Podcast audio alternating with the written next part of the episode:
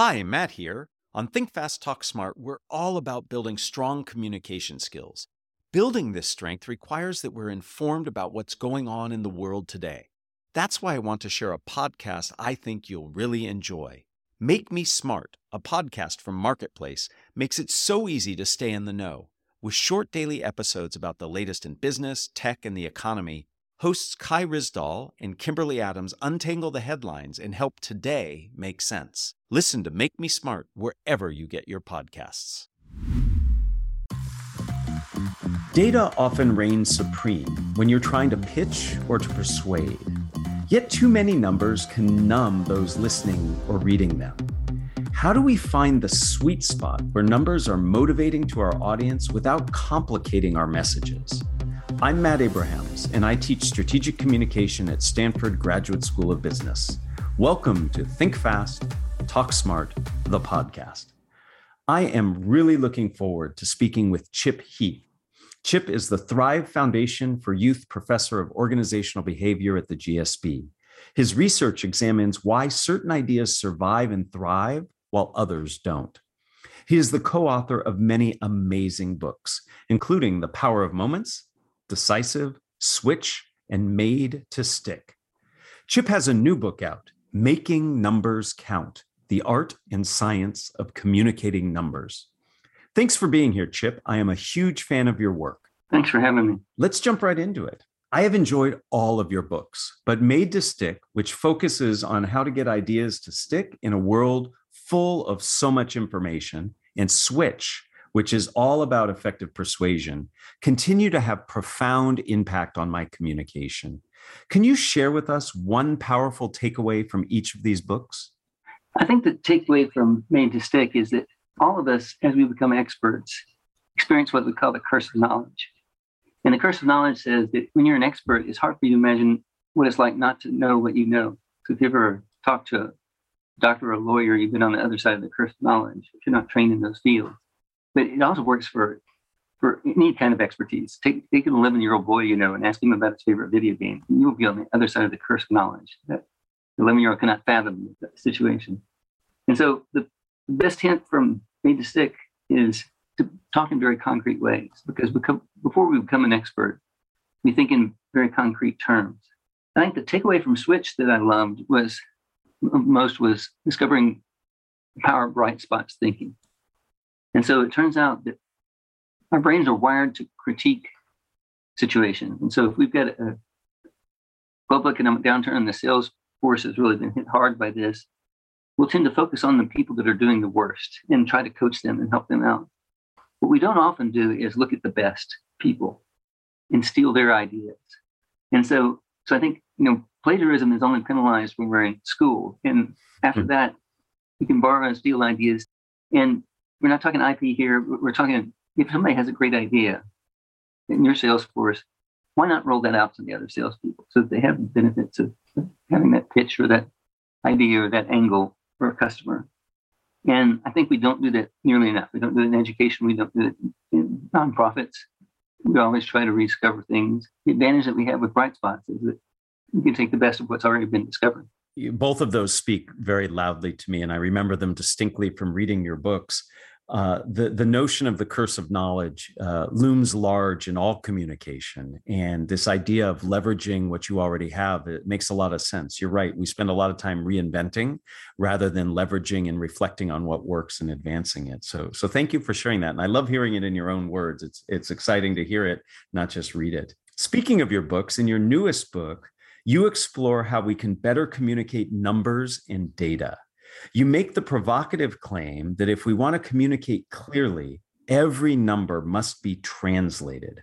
What do you mean by translate? And what are the dangers of leaving numbers untranslated? I think the danger of leaving numbers untranslated is that we just don't get it.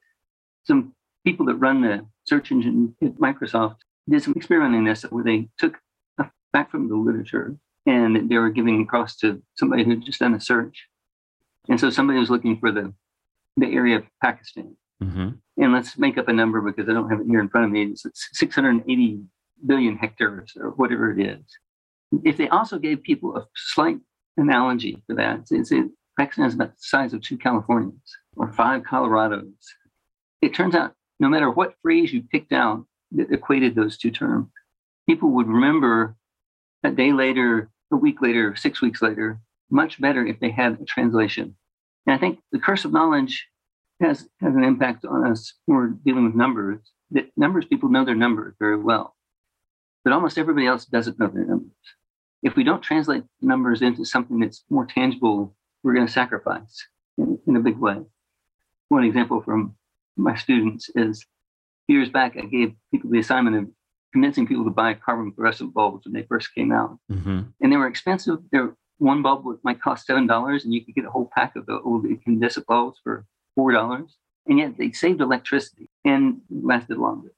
And so some of my students sat down and said, no, we didn't do your assignment where you asked us to talk about the savings on electricity. But one thing that bugs us all is that changing a bulb is always a hassle. And these carbon fluorescent bulbs last seven years as opposed to one year of the normal incandescent bulb. And so they said, here, think about this. If you change that bulb when your child is learning to walk, next time you change it, they're going to be learning about oxygen in second grade. And the next time they're going to be taking their exam for driver's ed. And all of a sudden, they made seven years mean something to me. But it was just such a stunning, stunning revelation. I thought I knew what seven years was, but I didn't until I marked it out with the development of the child. And so I think that's that's the beauty of it. If, if we translate numbers, everybody's in a position to get the numbers. Very often analytical people get frustrated because nobody's understanding their analysis. And I'd say if you just go a little further and translate those numbers, your analysis is going to have a bigger impact. So giving that perspective, that comparison can really, really help. Uh, and I love that example. Our students are so creative, Chip. I'm often in awe of what they can teach us. In my coaching and teaching, I find that people see data and emotions as separate, uh, almost uh, opposites like yin and yang or Star Trek's Mister Spock and Doctor McCoy. How can we make data emotional, and should we even try? I think we have to make data emotional because emotions are what drives us to act.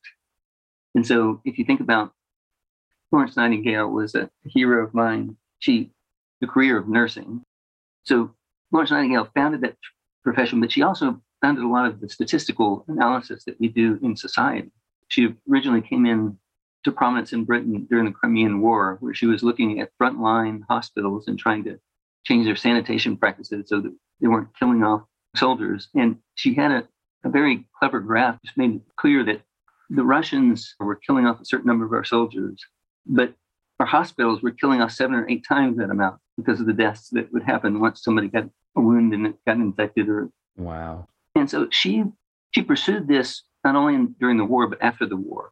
And so she was brilliant at doing things that I think we don't do nearly enough, which is to take our numbers and put them in an emotional context. Wow. Very provocative and very clearly answered in terms of, yes, we need to use uh, emotion when we talk about data and numbers. And certainly uh, it plays off of what you talked about in terms of comparisons earlier, and what you can compare to could be very emotional and have that impact that you want.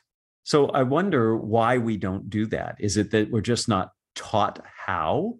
Or is it that we just figure that knowing the information is enough and we just leave it for people to figure out on their own? And I, I know you don't know the answer to that. I'm just curious. It, it strikes me that in all the examples you've used, they've been so provocative. My immediate question is, why aren't we doing this all the time? Do you have some yeah. ideas why we don't do this? I, I think it, it takes an extra step that after you've done your analysis, you just get tired. And, mm. and so you're probably two thirds of the way there when you've got the answer in front of you. And you need another third of the time to, to make that answer into something that people can feel and experience and see in their head. And it's just hard to force yourself to do that at that moment because you think, I've got the number, it's the right number, I'm going to present it and people will buy it. Well, they don't necessarily. I think that's exactly right. And I would add to it that the goal is to get to the answer, not necessarily to communicate the answer in a way that people can understand it. So part of it is we have to perhaps change what the ultimate goal is. If somebody came up with a phrase in a foreign language that they yelled out in a meeting and half the people in the room didn't speak that language, it would be considered rude. And yet we've, we've got numbers, and a lot of the people in the world don't understand the numbers like the numbers people. And there are a lot of untranslated numbers that float around in organizations and in society. huh, I, I love that comparison, because you're exactly right. People just take these numbers for granted without actually understanding them. You mentioned this notion of a numbers person versus not a numbers person. I'm, and I'm wondering if, what if you're not a numbers person, but you're in a meeting about numbers? Uh, what can you do? How can you play? How can you participate? Well, I think, I think the first thing to realize is you are not alone. And even the numbers people in the meeting that didn't happen to do this particular analysis that that was done by the numbers person who's in, in the front of the room at that point, none of us are prepared to be numbers people. The second thing to note is that you can you can force them onto your turf a little bit. Hmm. And so suppose that you took a concrete situation and just said, you know, let's imagine that this table that we're sitting at is the budget that we're talking about here. What area on the table do we need to mark out to talk about that expense? And you very quickly realize, is this a trivial thing or is this a big thing? And the analytical person may even be happy to be asked to do that because they can do some calculations on the fly and get geek, geek out on it. But they're geeking out in a way that everybody else understands as opposed to a way that everybody else doesn't understand. So it, it sounds like you as a non-numbers person have to invite, encourage, maybe cajole and force some numbers people to communicate in a way that you understand and give them that opportunity. The example you gave with the table reminded me of things I would do with my children when they were younger and I was trying to explain concepts, not necessarily number concepts, but I would go out of my way to make sure that I was explaining it in a concrete visual way to help them understand. So yeah. It might be inviting others to communicate with us in that way. There are some things in understanding numbers that are just hard for some people. I'll take myself personally. Uh, probability is hard for me. I believe in streaks, for example. So if I flip a coin three times in a row and it comes up heads those three times, I actually suspect that it will likely come up heads again. And it's a legitimate you bet, fair you bet coin. On the lotto at that moment, right? yeah, yeah, right, exactly. And so I guess, is there something we have to do in terms of education or learning for ourselves, just a little bit more about how numbers work that you think is important too? I think that a great numbers person, I think, can is even better than Superman because they not only see through the wall, they can help other people see through the wall. And so there's a sense in which if we get the numbers right, it's worth that extra twenty percent of the effort to, to translate things into the right terms because none of us are good at probabilities and none of us are good at fractions. And one of my favorite examples is, it turns out forty percent of Americans don't wash their hands necessarily when they're using the rest after using the restroom in their home. And one of my PhD students said, you know, what that means is that two of the last five people that you shook hands with hadn't washed their hands before shaking your hand. And all of a sudden, that's the same number. It's forty percent, but we're bad at picturing probability. And we're really good at picturing two out of five people shaking their hands. And so I think that's That's a testament to the fact that some things are really hard for us. And if we can make those things tangible and concrete, we're going to bring on many more people onto the onto the playing field. And we're going to motivate change in a in a very dramatic way. I mean, when you said forty percent of people don't wash their hands after using the restroom, I thought, oh, that's kind of disgusting. But when you yeah. said two out of five, I, I, I immediately looked around the room and thought, where's yeah. the hand sanitizer? So it, it definitely changes behavior as well. Before we end, I'm wondering, do you have any last thoughts uh, you'd like to share about how we can better communicate about data and numbers? I think I think numbers are incredible things because they take us to places that we we haven't been on our own and we couldn't get to without the numbers. And so you think about the jumping ability of frogs and what would it be like if people could jump like frogs? This is the kind of discussion you have with your kids at home. Yeah. And it turns out we we did the calculations of that. And you know, there are some people that could dunk from the free throw line in N B A, but nobody's ever dunked from the three point line. Well, if you had the jumping ability of a frog, you could dunk from the three point line of the other team.